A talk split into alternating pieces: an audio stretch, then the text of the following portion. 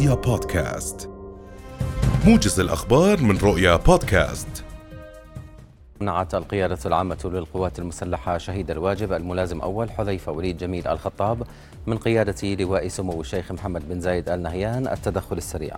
وصرح مصدر عسكري مسؤول في القيادة العامة للقوات المسلحة الأردنية الجيش العربي أنه وفي الساعة الثامنة من صباح اليوم استشهد الملازم أول آل خطاب إثر تعرضه للسقوط من مظلة أثناء اشتراكه باشتراكه بدورة لدى مدرسة الأمير هاشم بن الحسين للقوات الخاصة. قال مفوض السياحة والبيئة في سلطة منطقة العقبة الاقتصادية نضال المجالي إنه تم التعميم على منظمي فعالية البالونات المضاءة في وادي رم للمثول أمام القضاء.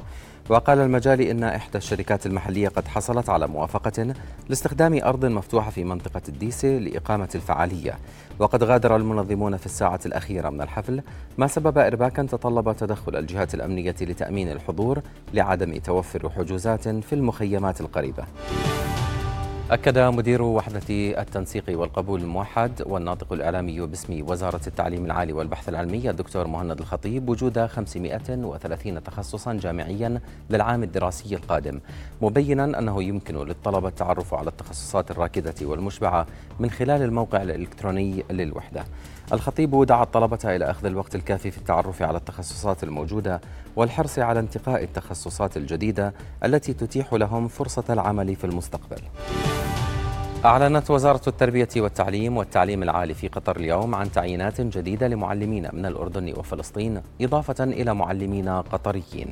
وقالت الوزارة إنه وخلال الفترة الماضية تم تعيين أكثر من 700 معلم في مختلف المدارس الحكومية في قطر وأنها أرسلت خلال الفترة الماضية لجان اختبارات متخصصة إلى بعض الدول العربية وخصوصا الأردن وفلسطين حيث قامت بالتعاقد مع الأطقم التدريسية التي اجتازت الاختبارات الشخصية ممن تقدموا لشغل وظائف التدريس. أعلنت وزارة الأشغال العامة والإسكان البدء بأعمال تأهيل أول جزء من طريق بغداد الدولي اعتبارا من صباح اليوم لخدمة المجتمع المحلي في المنطقة. وقالت الوزارة أنه بالتعاون مع مديرية الأمن العام سيتم إغلاق الطريق في منطقة العمل بين منطقة السعيدية إلى الصالحية بالاتجاه القادم من المفرق باتجاه الصفاوي فيما سيتم تحويل حركة السير إلى الطريق الجانبي ليصبح باتجاهين مؤكدة أن التحويلات المرورية مجهزة بعناصر السلامة العامة. اقتحم عشرات المستوطنين المتطرفين صباح اليوم المسجد الأقصى المبارك من جهة باب المغاربة بحماية مشددة من شرطة الاحتلال الإسرائيلي.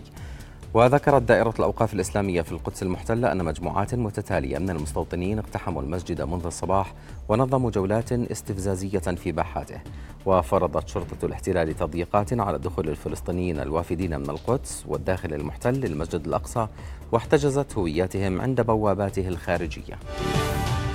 أبقت نيوزيلندا اليوم على حالة الطوارئ في مناطق من الجزيرة الجنوبية التي اجتاحتها الفيضانات في الوقت الذي تقيم فيه السلطات حجم الخسائر في المنطقة التي تضررت بشدة بسبب الأمطار الغزيرة على مدى أربعة أيام.